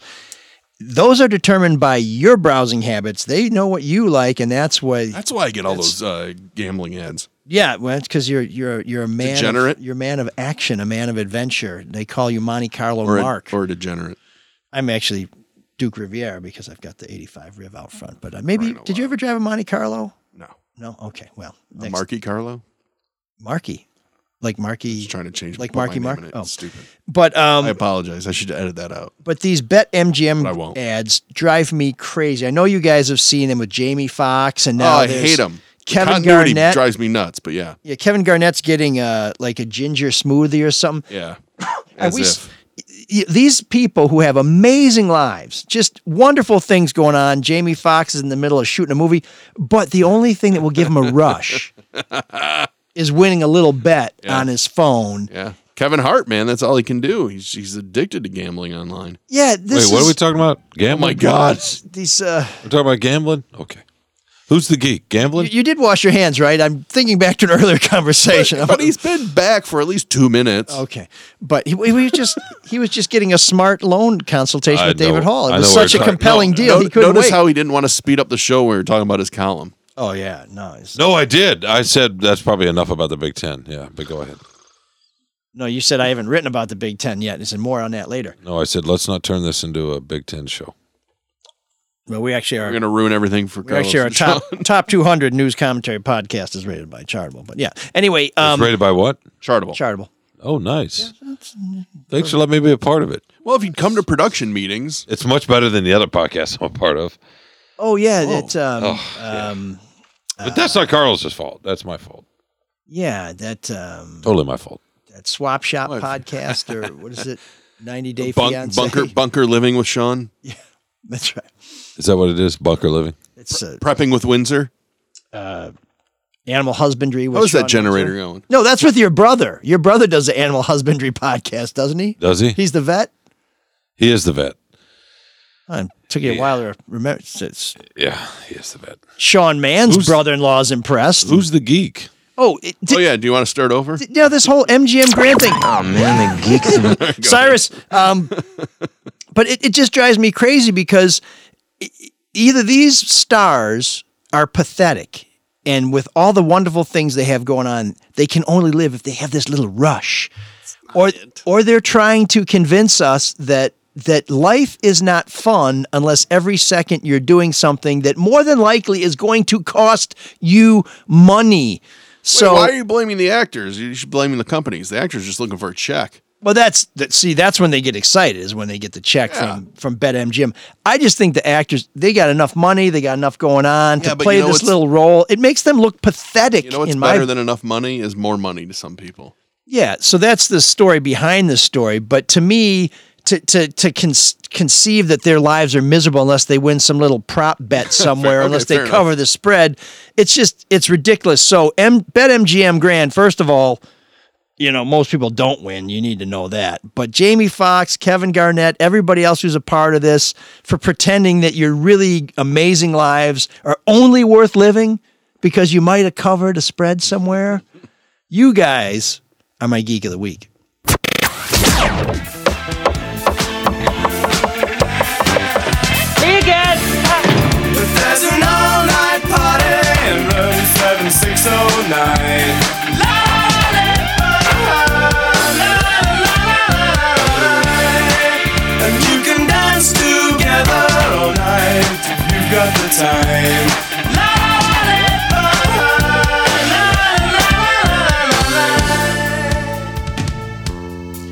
So if you love live music, especially live music, if you love music, especially live music, we'll fix that in post. No, we won't. Check out the Cadieux Cafe. They're open Sunday from 2 to 10, Monday through Thursday, 4 to midnight, Friday and Saturday, 4 p.m. to 2 a.m. The kitchen is open till Monday, uh, till midnight most days until 10 p.m. on Sunday. They have live music throughout the week. I'm going to be there on St. Patrick's Day. I encourage you to join me. You can find out who's playing there at cadieuxcafe.com. Local place, we're going to play a little local music. This is Toby Redd with Every Time I Run. found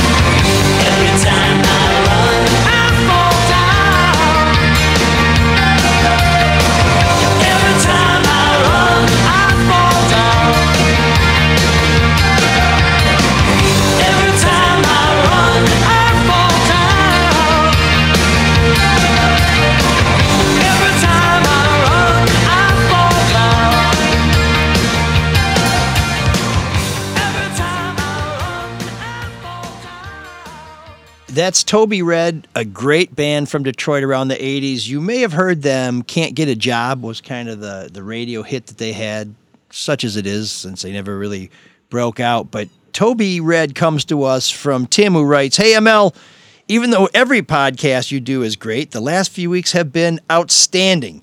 During the 80s, I worked with a guy that played in a band, and they would play at paychecks every once in a while. Well, one night after another forgettable set by that guy from work, a three piece band followed with a girl singing and playing guitar. I was absolutely blown away by not only her voice, but the band. Eh, but the band kicked ass. The band's name was Picture This. I never found out what her name was and never saw that band again. Have either of you ever heard of that band? I have not, but if you're listening and you know This. anything about Picture This, a three piece with a angel singing and playing guitar, let us know because we would absolutely like to know more. And if you have a link to any of their music, we'd like to play them on a future show. But Tim says maybe we can do a Detroit 80s and play Toby Redd. Well, now that I've asked for Toby Redd, I'm going to get Toby Keith, channeling Sean there. Have a great day, Tim. So we looked up Toby Redd. I remember them playing uh, way back in the '80s. They were they were hitting all the spots in Detroit. I'm sure they hit the Ritz and Paychecks and all the great bands, Lili's and Dodge, New Dodge Lounge and Hamtramck and everywhere.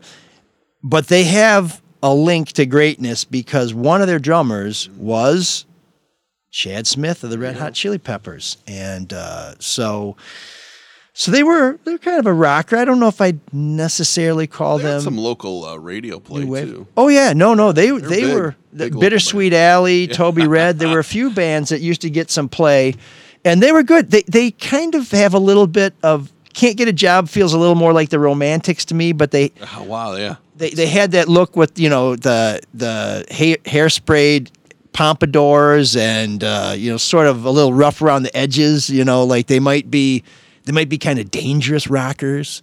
But um, but I really like that tune, and, and I will tell you, I, I I hadn't heard that before today. I knew "Can't Get a Job" because it did play, but I'm surprised they didn't do better. Th- th- those, it's a tight sound. It's got a good hook. Those ringing guitars, I always love that sound where it just has that sort of resonance. I, Toby Redd, how, man. Shows you how hard it is to make it.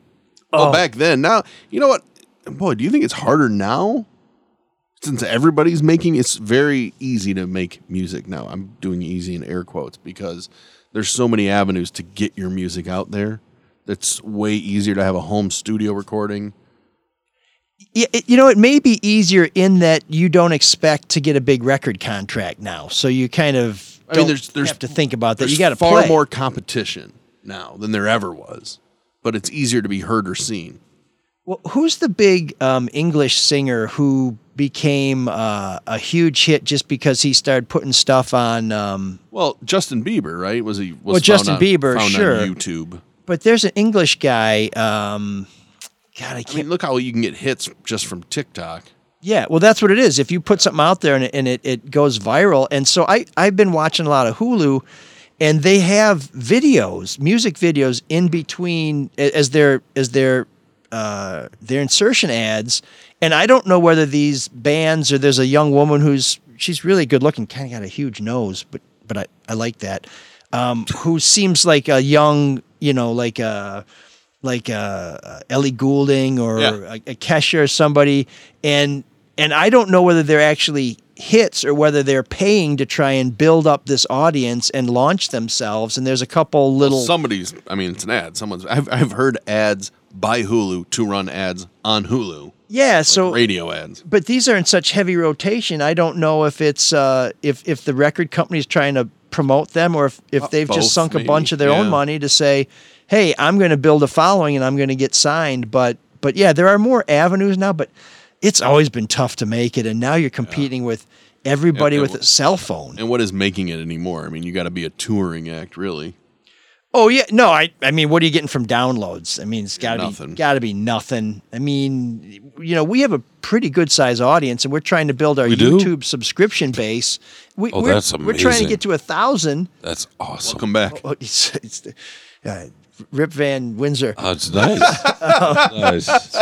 But uh, Except he loses That's hair really the longer cool. he stays asleep. but yeah, but we're you know we we're struggling to get to a thousand, Thanks for letting me be part of it. and you can help us by subscribing to Soul of Detroit on Charity case. YouTube and signing up for an alert because I think we may start going earlier every week. But whenever we go early or late, if you sign up for an alert by clicking that little bell on our YouTube page, you'll get an alert when we're getting ready to go live or when we post any new content. A thousand. So, please, yeah, that's our goal.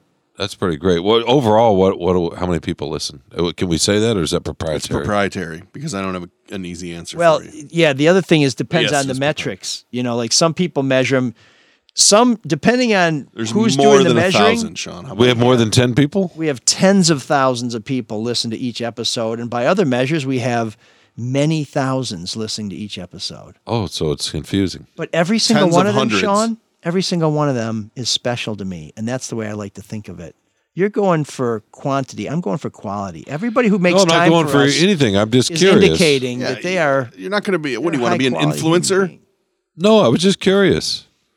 Uh, influence. What am I going gonna start your own influence? OnlyFans? How to how to hate yourself with no hair and big boobs? Actually, you have a Uh, I very- gotta tell you, You have a there, very there'd nice be a market haircut. for that on OnlyFans. there always is. self-loathing uh, bald guys with big boobs. Is that uh, Someone's into it. So, uh, you could use a you use a, a That's bro? The, that's the beauty of the internet. Someone's into that. Sean is uh, not doing the marketing for the Free Press or for the Soul of Detroit, unless it's counter marketing. It's um, the shut-ins and uh, and those with their toes over the ledge of a tall building. I was thinking about Windsor. I was thinking about you yesterday because we were talking on uh, Windsor or Sean? you. Okay. Can I not call you Windsor? No, that's fine. The, the Windsor. I was in my head because there were two Sean's in here. Yeah, I was so thinking about had Fel. to I was. I often think. I often think about Fellhauer. No, for sure. It's an, yeah, it rolls right off the tongue. Um, but we were Kind of talking. thought of as we had one and a half Sean's in here, but I make up for the melancholy with a pair of finished he was shoes. speechless for a I minute. know, it's- Did it's everybody catch that? I hope we don't drop an ad in there. I make up for the melancholy by wearing finished shoes. So there, you were thinking I- about I me, was how? Thinking about you because we were talking about Phoebe Gates, who was Bill and Melinda Gates' daughter, and she was very upset that she was being made fun of and memed on Twitter because she is dating a uh, another student at Stanford who happens to be black, right? So black Twitter has been pretty strong jokes, and she asked people to stop, which just created more of it. And I'm like, well, she should have told people she enjoys it, and that would have stopped everybody. So it made me think of you because um, you like to rag on the show that you're on. And I'm like, well, maybe this is a genius that if you say not to listen, people will listen. So. I don't really rag So, on the Sean, show. tell everybody Sometimes I not- want to speed it along. Do not rate, review, or subscribe to the show. Just say that, and then we'll see if the magic works. Here's how you know the show's going to go long. Sean goes, "Can we speed this up?" and then Can I ask a question? Rag on So- the show. so I Don't saw rag the on sh- the show. I saw the I show love the notes. show. too. I love the show. Are we done? No, I saw the show notes for for Drew and Mike, and I got really excited because I thought it said Phoebe Cates, and I, I was know. like, "Ooh, what's Phoebe Phoebe, Cates. Cates?" Okay, up to? Judge Reinhold. Yeah. Yeah, it's, We're that date- takes us back to another We're dating hand our- washing We're, conversation. date- we're dating ourselves. Not really. Who else would have us? I mean, that's the fucking 80s. Yeah, yeah, I mean, look at who you're you talking to over there? Yeah, He's talking about Toby Red and Yeah, Well, but in that's all- comparison from the the podcast, you That's do, all. we're In, probably- that's all uh, on in heavy rotation on the cassette deck in my Buick Riviera, which is parked out front. By, by the way, by the way, I know we're gonna we got a few things to read real quick and then- and wrap the show up. But uh, a- any more thoughts on just a word on Tom Sizemore real quickly? Because you started the show off with him. Yeah. Just your favorite role, uh, any kind any kind of moment, anything anything like that. So I haven't seen uh, Saving Private Ryan, but Oh, you in- haven't seen that movie? I, I Oh, have it's not. so good. I, I'm gonna. It's on my schedule to Yeah, watch. in watch the first 20 minutes and then and then you're done. You're good. You don't need. You don't Well, I, need I thought more. it was kind of gory, and I don't really go for the gore. But You um, like the British detective where they don't get they, they don't carry guns. You don't like the gore and you call yourself an American? well, you know, I'm I'm I'm I have dual citizenship. Well, the French like the gore. Do they? Okay, Okay. go ahead, carry on. Showstopper. Um, I, that role that we played in the intro, Jack Scagnetti in Natural Born Killers. I mean, talk about a compelling, creepy wild character. movie. One minute you're like, oh, he's this hero. Then you're like, ah, he's kind of creepy, and he's, uh, I mean. He's great. And I that like- whole dialogue with how he became an expert on psychopaths about hiding behind his mother's body uh, at the University of Texas when Charles Whitman's doing his thing. I mean, it's just, it's both compelling and grotesque at the same time. I really liked him in Zyzzyx Road. Yeah. I think I have Has the. anybody ever heard of that movie? No, I like. yeah, I've got the director's cut. Do, do you Yeah. know? Do you know what the thing is about Zizik, Zyzzyx Road? I think that's what it is. I couldn't even pronounce it, let alone spell it it. is the all-time lowest grossing uh, in theater movie of all time. Is it really? He made ten bucks or something. What? Yeah, yeah, yeah, yeah. How do they even measure that? Because it was in so many theaters, and then they know how much. I thought I went to the lowest So here you grossing go. movie of all time, uh, Escape from L.A. 2006 American Oh. thriller film uh, featuring Katherine Heigl, yikes, and Tom Sizemore.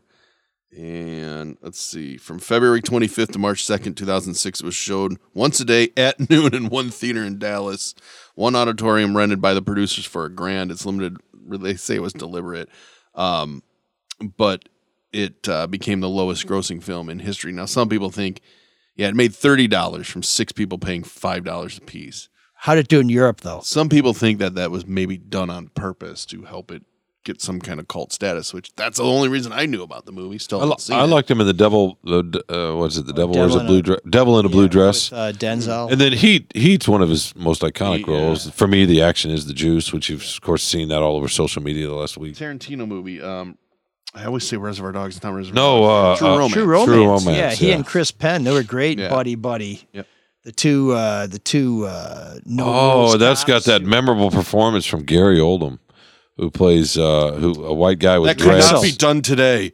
White guy with dreads. Drexl. And you know who? I think you know who made their film screen debut. I think in that movie, Samuel L. Jackson. What did he say? Is it White Boy Day? At the be, yeah, Yeah. you must have thought it was White Boy White Boy Day. That's what I remember. And there's several other lines just- that we could not. No, we say can't. No, we can't. And survive. No, we can't. But, uh, I No, liked him Tarantino thought he was cool because he wrote that movie. Yeah. And um, Tony Scott directed it. yeah, directed no, he it. thought he was being cool back then. I think the It was only- cool. The only scene from Detroit is still there's cool, a but- shot from an alley of a Detroit police car driving across the alley, and you can see the steam coming. Yeah, up. yeah, yeah, yeah. Other than that, it's all L.A., you know, Toronto or whatever. I mean, Yeah. The, oh, the other memorable scene is uh, Dennis Hopper and Christopher Walken. Don't repeat any part of that You scene. can't- But yeah, that's amazing. Yeah. Yeah. I mean, eh, eh, yeah, it was pretty wild. Yeah. I really liked him in Celebrity Rehab. Oh, nice. That's a good show. I, I never Being serious. never saw it. You know, if there was a while where I confused him with uh, Vincent D'Onofrio. Oh Who's- god, one of the greatest actors. He's another incredible character actor. Yeah. Just go watch Men in Black. I mean, he should Yeah. he should won an Academy Award for walking down the sidewalk pretending to be in a bug suit. Go watch Full Metal Jacket. No, no, for sure. Holy smokes! Yeah, no. Go watch the episode he did of Homicide: Life on the Street. Oh, when he gets cut in half by a subway. Do you guys talk What? about that show on, on your your What? main podcast? Which one? Oh, I saw that Homicide. one. Homicide: Life on the Streets. It's yeah. I mean, no, we don't talk about that, but that Ahead of its still, time, to this right? day, my favorite like broadcast TV show. Incredible. Yeah, And- drama wise. Yeah, Andre Braugher. Oh my god. no, god. it's fucking fantastic. In the book, to sound like a snob, the book is even better. Even the, the even the Baldwin brother is great in that. Yeah, that's uh, Steven? No, Daniel. No, Daniel. Yeah, who ended up nude. Yaphet In a hotel. Kotto. Yeah, Yaphet Oh, Kotto. So good. Yeah. No, it was a great fucking show. Yeah, sorry, it's not a British show. I, I like British shows too, Mike. But anyway, You I had like not that it just mentioned dawned on ML that he has seen that episode. No, because it was on Friday night, so I usually wasn't around. But I remember that one because the minute they freed him, he was going to die. Yeah. and, And, he, he's fucking great in that. And that that bond that he he established with the uh, with the detective. I mean, that was that, Melissa Leo. oh, Ned Beatty was in that too, wasn't he? Early on, yeah. that that may have been one of the most moving uh, television uh, episodes ever. Very underrated. Did you ever see? uh, Oh, you mentioned Melissa Leo too. I just You did You now, just yeah, said she's yeah. great. No, she was. Uh-huh. She was great. I remember the episode where Andre Braugher was. I don't remember the context, but he stood to salute finally at the end of the We show. should do a podcast um, about every episode of Homicide. Life on the Yeah. Street. Uh, in answer to your question, Sean, how many people are listening? Fewer. None. None now. Fewer now. Just the sorry. family of homicide Sorry. I think actors. I think we can actually pin it down to the single digits. Oh, sorry. Okay, so we can read our stuff and go. yeah, go ahead. yeah. read. So Fire no away. no donations this week, but uh, we know that next week, you know, the sun is going to come out tomorrow. So you can always donate by going to mlsoulofdetroit.com and hitting that little donate button. We very soon will add a, a Venmo option. I promise. Uh, but for now, if you have PayPal, that would be great. We'd appreciate a few shekels. And we, of course, cue the music. Love your feedback. Mm, mm, mm. I don't have it. Your first, mic? Oh no no, uh, we only have one one piece. Of, I read Tim's no, but I do want to tell you we're coming up on episode number two hundred, and I've asked Max Max Prokop Max Prokop, our There musical director, to commission some more special music for the That's Soul of Detroit. this is He's given us two options that you and I and Mark are going to listen to, and we'll maybe we'll ask the audience to decide which one they like. or better. maybe we won't. But we'll be doing that in the next couple weeks. In the meantime, here's Sean with some feedback. I love all the negging you do. On the show. oh, that's a that's a word, huh? yeah. That's a, that's a thing. I thought that word had passed us. What? This is, uh, I guess, about last week's show, One can only hope. and it's from somebody named Kyle. Thank you, Kyle, for taking the time to write and for listening, of course. The show should have been called, quote, Fall of the House of Windsor. No cell phone, no heat, no power. that shit was more than I could handle, and I work for the unemployment agency. I want to start a GoFundMe page for Sean. If only I could stop crying long enough to get the page set up. Hang in there, pal. Folks are going to replace the Book of Job with the Book of Sean. I know I have. that is some sincerity there. It's a beautiful, It's it's gorgeous. and a man who And knows you some connect suffering. with another human being. Yeah, yeah, yeah. He's working for the unemployment agency. Boy, there's a guy who's heard some tales of woe. I and you- forgot about the cell You phone. topped them all. I forgot about the cell phone. Yeah, no, we're all good now. I'm grateful to have power. Did you get a new cell phone? Not yet. I got a new line and it's dropping calls. I switched the corporate line to my, you know, to my own line, and that's dropping calls everywhere. So I'm trying to figure that out. I am going to get a new phone too. Could you keep your number? I did. Teresa could not keep her number.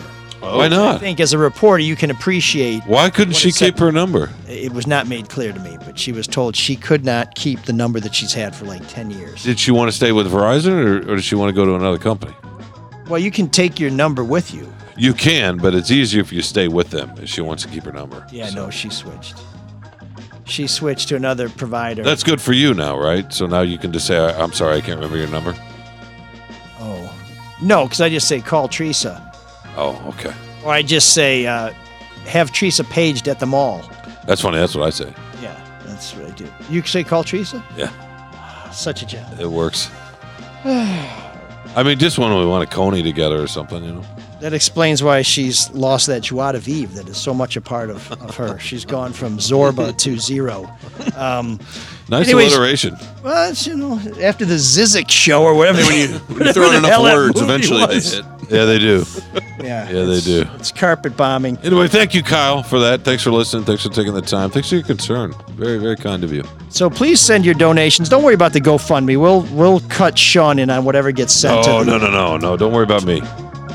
But, but please do send. Don't worry in. about me. Yeah, I'm all good. Kill his mic. Please do send in your donations. Whoever's left. No, no, no. Send donations for Mike, just not for me. Unless you want to help with breast breast reduction There's surgery. that or something negging like again. That. Yeah. Okay, Dr. Roche. Actually, can we get Dr. Roche hooked up with Sean? I think maybe he may be ready for uh, the diva procedure, or whatever, whatever that thing is. I don't know what it is. Negging. But uh, anyways, Wait, did you just chortle, or was that a snortle? That was me. Oh, that was nice. I like Was that. it really? Yeah. Okay. We we love So to hear weird. from you. Human. You can write to us at mlsoulofdetroit at gmail.com. Keep the feedback, the constructive criticism, the straight up criticism, the character assassination, whatever's in your heart, put it in your fingers, put it into a message, and send it to us here. We love to hear from you. And Nice. we were going to have Elliot Hall, the attorney who played a key role in the uh, in one of the events that uh, was very prominent during the '67 riot or resurrection or insurrection, whatever you want to call it. Uh, we had to bump him till next week because of a scheduling conflict. Totally my fault, but uh, Elliot has graciously agreed to join us next Tuesday. So if you're looking forward to hearing Mr. Hall, please tune in next week. By the way, you said it was your fault, a scheduling issue because of your you have something coming up. Um, but I was amazed at how wrong you got the date. Oh, dude, You thought it was Tuesday, March seventh, and it ended up being what? Way Yeah. later in the So month. So it's not even- even not even on a Tuesday. It's even more embarrassing. Yeah. So I, I've I've received a summons for federal jury duty, which hopefully I I like to experience that. I'm hoping I get on a grand jury because they meet once no a week. No one says when they get that, but yeah. yeah. Well, I mean, it's part of the process, and I and, I would find it interesting too. and, and I'm always find it annoying. I'm always locked out on the other side of the door, so to be on the inside would be. And believe it or not, you would think reporters would be the first person thrown off a jury because like oh they're all blabbermouths. No, reporters almost always get picked for the jury, and often Really? are are recruited to be the foreperson. So it's, it's Why people view them as unbiased? No, I think they know they take notes and you know they understand things and and yeah, and maybe the unbiased thing. I mean, even though people think we're biased, I think face to face they kind of forget whatever's been pounded into their head by certain megalomaniacal media and uh, political figures. But uh, but so what's really embarrassing about that is I thought it was March seventh without thinking, well, why would they have us on a Tuesday? And and I was it kind of bothered me, like, well, maybe the feds are different that they want you to call in on a Tuesday. And then I finally found my jury summons over the weekend and it said the twentieth. So um, so we'll see what happens there. But yeah, I, I would love to get put on one of those grand juries that meets once a week or once every two weeks for six months and you hear all kinds of cases. I think that would be really cool. Oh, grand jury, yeah. Yeah. Oh yeah, that would be awesome. Super cool. Sean's ready to go. Um, Sean and Carlos, you got to check it out. Yeah, yeah. Let's definitely check it out. You, know, you want a you want a unique experience. You can listen to that and brag to all your friends. Well, I know something you haven't done that I've done. I listen to Sean and Carlos. So. What, what, what what's on the docket today, or whenever it posts? Uh, Big Ten basketball. So that's what you're saving your whole Big Ten bet. You're holding out on us. There you go. There you go. Jeez. I, I hope uh, I hope Treese is able to resist your charms in the same way you've resisted our charms. There, uh, Sven Gali. Sven Guli? No, Sven Gali. Sven Gali. Okay. So until next week, thank you for listening. Please subscribe to our YouTube channel. And Cyrus, take us out. Can you dig that? Can you dig it? Can you dig it?